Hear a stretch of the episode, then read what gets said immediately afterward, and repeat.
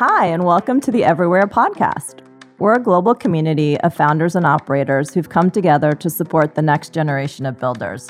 So, the premise of the podcast is just that founders interviewing other founders about the trials and tribulations of building a company. I hope you enjoy the episode. Welcome, everyone, to Venture Everywhere. We're super excited to have Anthony Dedousis here, the founder and CEO of Revival Homes. Revival is a lending platform and contractor marketplace helping homeowners build accessory dwelling units, as we know, ADUs. So we're thrilled to have you, and we want to hear more about the ADU market and how you got into this and all this good stuff. So welcome, Anthony. Hey, Jenny, great to be here. Awesome. Maybe we can just start out with a little background. Can you share really the inspiration behind founding Revival? I'm always curious what put you on this path? I did not come to the housing topic early in my career. After college, I had a traditional consumer finance background in corporate strategy at Capital One, went back to school to get my MBA at Chicago Booth, and worked in marketplace startups at ZipRecruiter in Santa Monica. And I realized that I inadvertently gave myself a really strong education in building a marketplace with financing plugged in. Now, where the housing piece comes in is that it was 2018. I was working hard at ZipRecruiter. The company was doing really well. I had lots of friends. I had pretty interesting work to do. And I nevertheless found myself unfulfilled. I said to myself, there's got to be something more here. And around that time, a close friend introduced me to a political group called Abundant Housing LA, which you could probably guess from the name is part of the YIMBY Yes in My Backyard movement, a loose group of political actors, urbanists, fans of city life who collectively recognize that we have a little bit of a problem with housing in California, where the housing affordability crisis at this point now the country is facing has to do with the simple fact that we don't have enough housing because the law at the city and state level often makes it very difficult to build housing, especially more densely in urban environments, near mass transit and jobs and high quality neighborhoods. I saw that this problem was the most underrated problem in American life right now, and it was one that I felt was worth solving. So I got involved as a volunteer, sort of becoming a self taught policy expert, writing blog posts, creating data visualizations, and things got busy enough to the point that my work got picked up in the LA Times opinion page. I was getting great reactions to my work, and I saw that this was a real passion area for me. To the point that I ended up taking a two year break from business and tech to lead policy and research full time for abundant housing. And it was during that time that I got a seat at the table to kind of shift from using data to describe the housing crisis to using it to design solutions. And so among those solutions that became state law during that time was a set of reforms that make it easier and more consistent to get permits to build accessory dwelling units, ADUs, which is basically just a backyard house. It's a second smaller house on the same lot as a regular house. But it needs to have a fancy name. Of course it does. Where would we be without a technical antiseptic name for a simple thing like a home, right? Now, these laws passed in 2020, and the market has responded to the point where last year, 25,000 ADUs were permitted statewide. The best estimate I've seen says that the state could produce 450,000 ADUs in the coming years.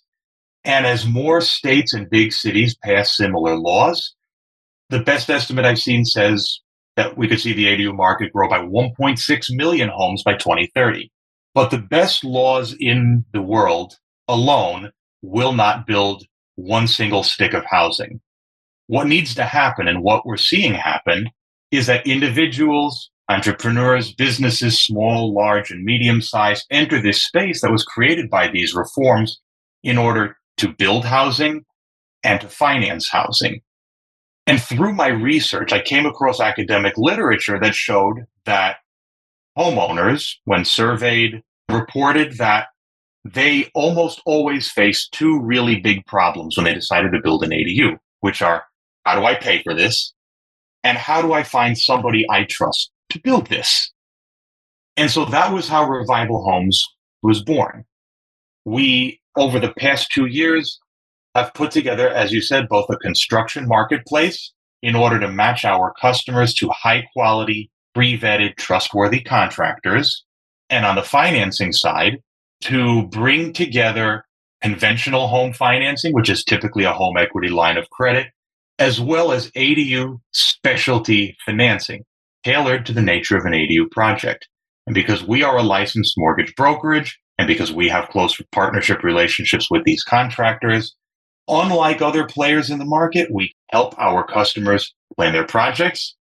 We can match them to a top contractor in their area, and we can directly provide them with the financing they need to make their project a reality. Awesome. And so you'd say the mission for Revival is what exactly?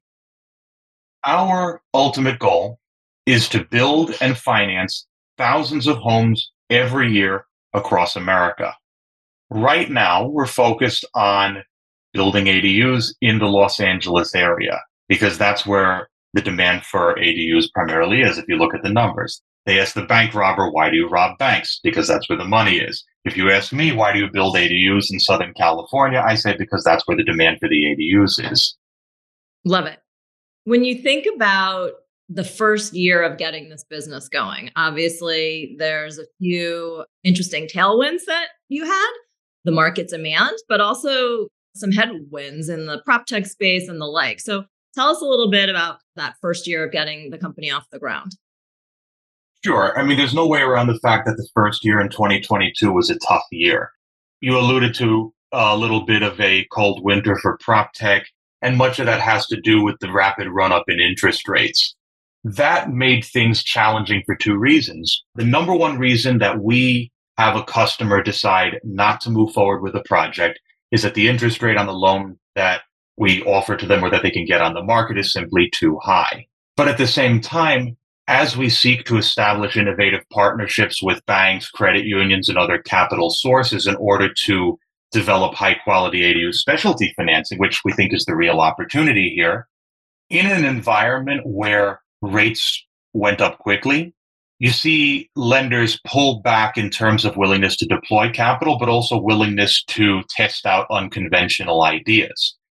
And so what we ended up having to do was refocus on the customers who are able to make the projects work even in a higher rate environment, who have some ability to kick in cash savings and to focus on delivering high quality advice and project planning as well as the contractor match.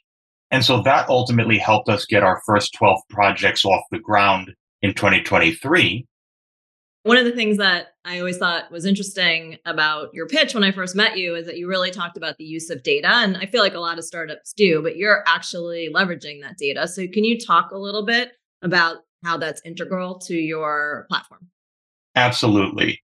We take data seriously here. And as I joke with people, I play a data scientist on TV, but we've had the good luck of patching in friends, colleagues who actually have a data science background. What that has enabled us to do is build a rigorous valuation model that answers the question well, how much does an ADU add to the value of your home?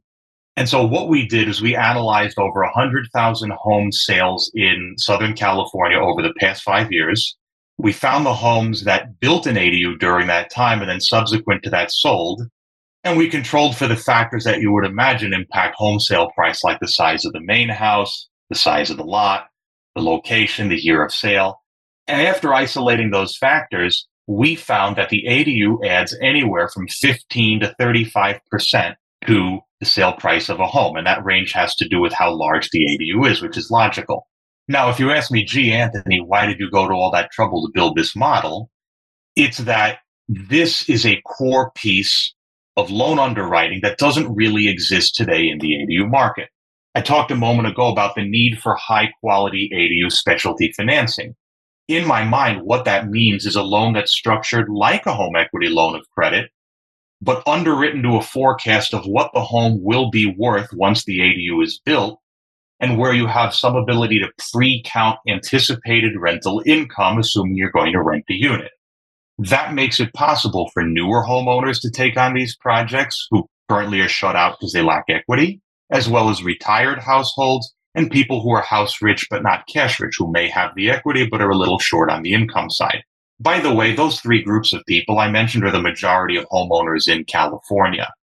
And so ultimately, for us to partner with a capital source and have everybody be comfortable with the notion of lending on the future value of the project the way most construction financing is done, then we've got to have a statistically rigorous model to help the capital source predict what will the home be worth post project and therefore how much capital are we comfortable extending to an individual customer. Got it. That is definitely unique, I'd say. Your secret sauce around the lending seems to be super unique. Going back to kind of the some of the early moments, you obviously saw a pain point in the market, but there's a big jump between seeing a pain point and actually starting a company. So, any inspiration or people in your life that kind of gave you the nod that starting a company might be the right thing? Oh my gosh. There are two people who are special to me right away that I could think of. Because my initial game plan, Jenny, was to go and work for a company that was already active in the ADU space and to focus on bringing the specialty financing to life.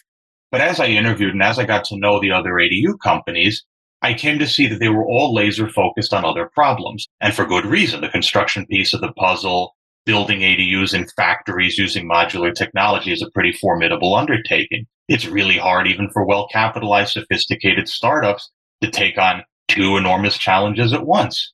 So I came to see that nobody was really looking to develop specialty financing and to untangle that knot. And a friend of mine, Chris Hong, helped me to realize that it was going to have to be me to untangle that knot. Because I told him, this was maybe a few months before I started the business, that I was deep in the interview process with a couple of prop tech startups in the ADU space. And isn't this great? I'm going to go back to my roots and work at an established tech company. And Chris had worked with me at ZipRecruiter and had always encouraged me to think outside the box a little bit. And while most people in my life were patting me on the back, good job, Anthony, that sounds like a good thing to work on, et cetera, et cetera. Chris pretty much like he sounded half-hearted in his congratulations to me. And I'm knowing his personality, I said, gee, sounds like you're having some misgivings. And he goes, honestly, I am. Why are you just doing the same thing over again when you could build something yourself? You're 30 years old. You have no debt. You have no kids. Your obligations in life are only going to increase. You ought to take a swing at this now because there may not be another chance again. And so he was one of the people in my life who was real with me to say, no, no, no, you have an opportunity to do something unconventional here. It will require you to go outside your comfort zone, but you really ought to do this. The other person who comes to mind is Jason Guss, the very successful founder of Octane Lending, which is another marketplace with financing plugged in, but for power sports vehicles like jet skis and motorcycles. Jason was a colleague of mine during our Capital One days. We were good friends in Washington, D.C. Time went by, we'd fallen out of touch, and we reconnected in 2021. And he was one of the people who really helped me see that A, there was a venture scale business here to be done with an ADU marketplace with financing plugged in. B, he helped me understand that business model since he knew it so well from his own business. And then C, he helped me create my very first pitch deck. He was one of our first checks into the business and he introduced us to Surface Ventures, who ended up leading our pre seed round. So, what I always say is that this business has many mothers and fathers, but way, Jason is the second father of this business. We wouldn't be here without him. I love it. Sounds like you had some really good inspiration along the way, which is pretty great. When you think about opportunities going forward, where do you see the bright space out there? Well, number one, I think that there's a very clear software component here. And that's where my head of technology, Ryan Olson, longtime extremely skilled engineer from ZipRecruiter, big pro housing guy, is essential the software piece of the puzzle matters because once again, if we are going to rely on capital sources to lend on future value, future income associated with a project, then my God, we have to make sure the project gets done, that risk is managed and minimized. And so what we have debuted is some simple software, our construction management platform, where over the course of construction on five active projects right now, we have our partner contractors uploading photos, videos, explanations, inspection reports from the city at every milestone of the process. And on our end, we rely on an ADU construction expert, a friend of ours, to review these photos, videos, and give us frank feedback about how the project is going and do we need info- more information and to sort of sign off like, yes, everything looks good, let's keep going. We supplement this with real world visits too, but the software acts like a ledger with a single source of truth that ultimately the property owner, revival, the contractor, and the capital source can rely on in order to collectively judge the health of the project. And so what you will see us doing, and this goes back to your question of where is where we're going with this software, this is going to plug into the ADU specialty financing where number one, we're going to use our valuation model to determine future value of the project and ultimately how much is it appropriate to lend to the homeowner. But then B, once dirt is moving, once that project is under construction, the software is going to be our ledger for overseeing progress and managing risk, and ultimately controlling payments to the contractor and conditioning payments on successful completion of a milestone, the same way that professional construction is done, just baked down at the individual homeowner or small rental property level. And in the longer term, what we think that enables, if you bring together contractors, if you bring together lending capital, and you layer on an underwriting model that is statistically grounded, as well as software that helps us to minimize risk and oversee projects. That is a formula we can take to other parts of California and to other states and cities that have similarly pro ADU inclinations. And I think that list is going to grow over the years. But on top of that, that same playbook works for purchasing a fixer upper property, for other home renovations, for rental property upgrades and adding more units to rental properties. All of those markets, by the way, are bigger than the ADU market, even though the ADU market is substantial. And so if we can get the formula right in LA and in ADUs, there's no telling where the same playbook goes. I love how you're creating this ecosystem. And that answers my next question, which was we saw a big reset in 2022, 2023 around what is venture backable or not. And I think some people have come to the conclusion that some prop tech are potentially not venture backable. Can you talk a little bit about how this ecosystem that you're creating with the different components really set you up to build a huge business? Sure. So, again, there is value in starting small, finding your sound, finding some modicum of PMF before starting to think bigger. Like I like to joke that right now we're the Beatles in Hamburg testing things out to different audiences. We're not ready to go tour Shea Stadium and the LA Coliseum yet, but everything that we're doing in Hamburg is going to get us there. And so going back to your question, there's a lot that needs to be done right now in order to make the process of matching the homeowner to the contractor more consistent and faster to create standardization of the different ADU projects, the layouts, tightening up and shortening the time period from the day you sign a contract with the contractor to the day dirt starts moving. On the lending side, there's the same piece where we need to be able to partner with multiple lenders. We need to be able to integrate the statistical model and the software into what we're doing and ultimately get ourselves to a place where there is standardization of construction, price transparency and process consistency. So I think that there is a lot of meat on the bone just in terms of the ADU market in California. Right now, construction alone is a $4 billion market in California. If you layer in a more mature market size in California, which we're very much on a trajectory for, and you add in financing, now you're talking about a 13 to 20 billion dollar market. And then if you think about extrapolating that to a realistic list of cities and jurisdictions that we think are going to embrace the ADU market. Now you're talking about a 50 to 90 billion a year industry, equivalent to 300,000 units or so being produced per year nationwide. That is a venture scale industry, but that same DNA, that playbook of standardization, of price transparency, of process transparency, that works again for home renovations, fixer uppers, rental property improvement, all of which are thorny, mysterious markets that sort of defy professionalization and consistency. But again, if we can do it in Hamburg, we can do it at Shea Stadium. I love it. I'm a professor at Cornell Tech, and yesterday I gave a talk on market size and did some of the calculations and breakdown you did, but really talked about that idea of what a beachhead is and how you can expand from there. So I love the way you articulated it and agree. It's a massive opportunity once you start layering in all these different components. What's something that keeps you up at night about the business? Something that potentially you worry about in the industry? I worry about interest rates again, the number one reason why we lose a customer is that they say, I simply can't afford to pay this interest rate right now.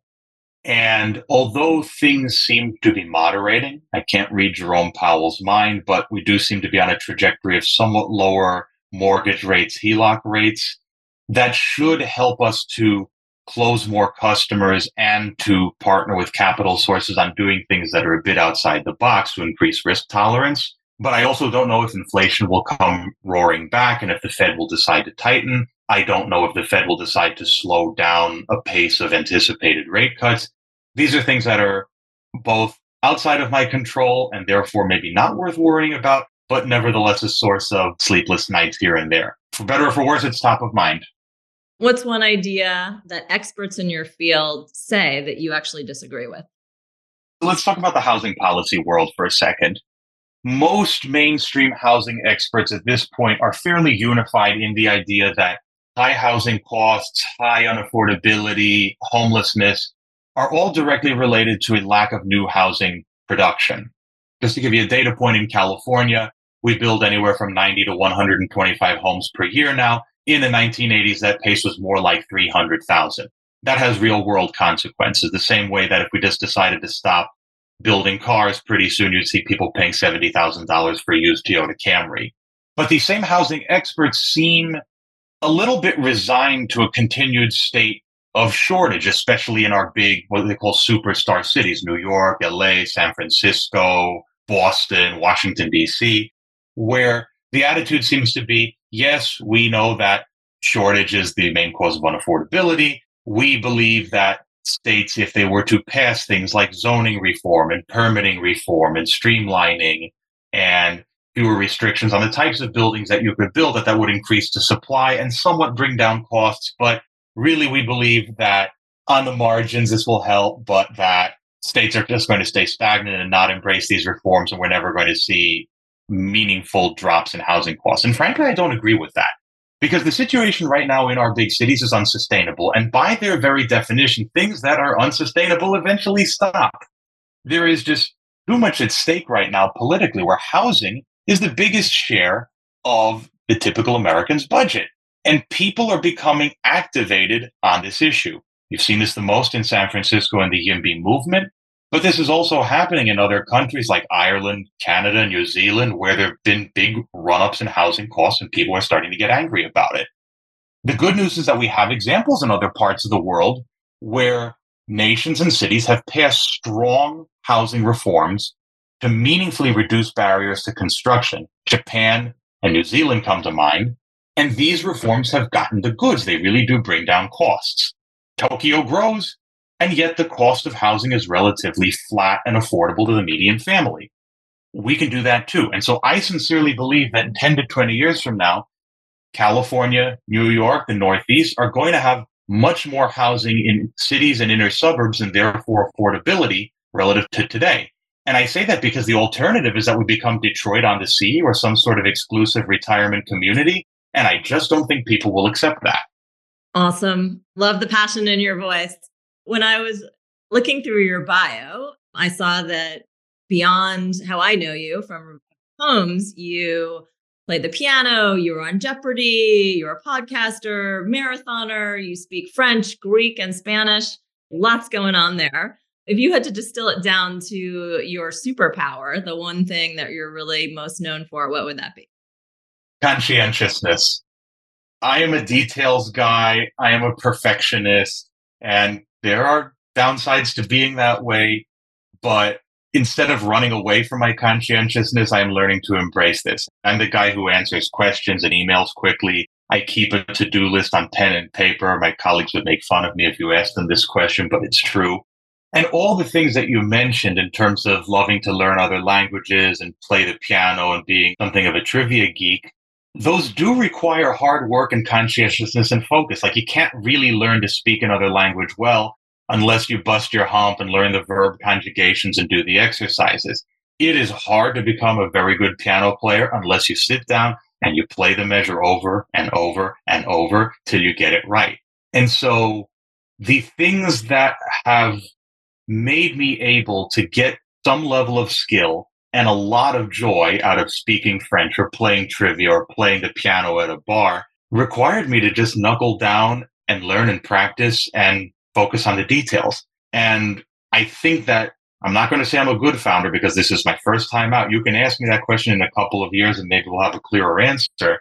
But one of the things that might help me to be a good founder is that same level of conscientiousness and dedication. I love it. That's awesome. Great answer. Okay, speed round just a few of our favorite questions to wrap it up. What's a book you're reading or a podcast that you're enjoying now?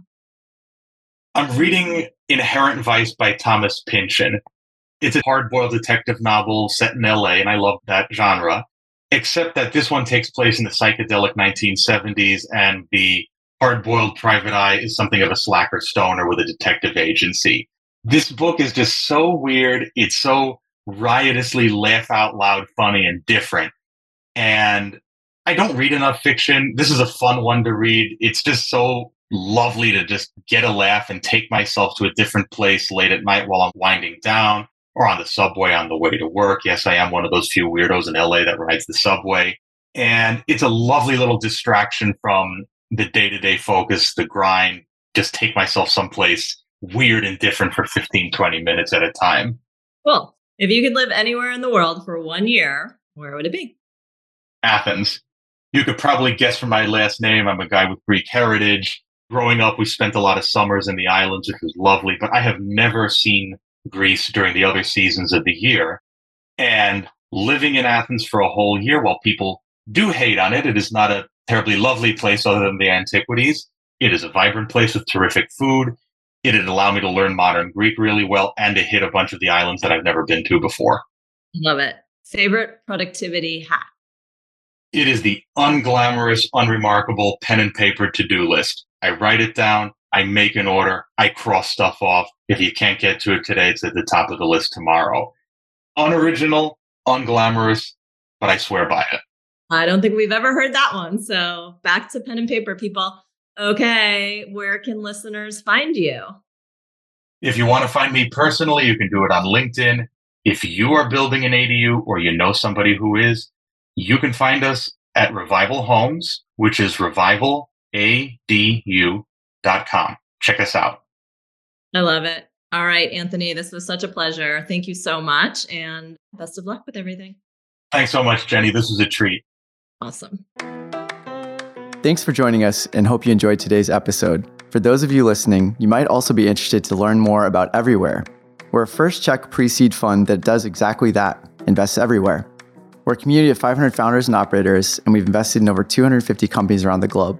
Find us at our website, everywhere.vc, on LinkedIn, and through our regular founder spotlights on Substack. Be sure to subscribe, and we'll catch you on the next episode.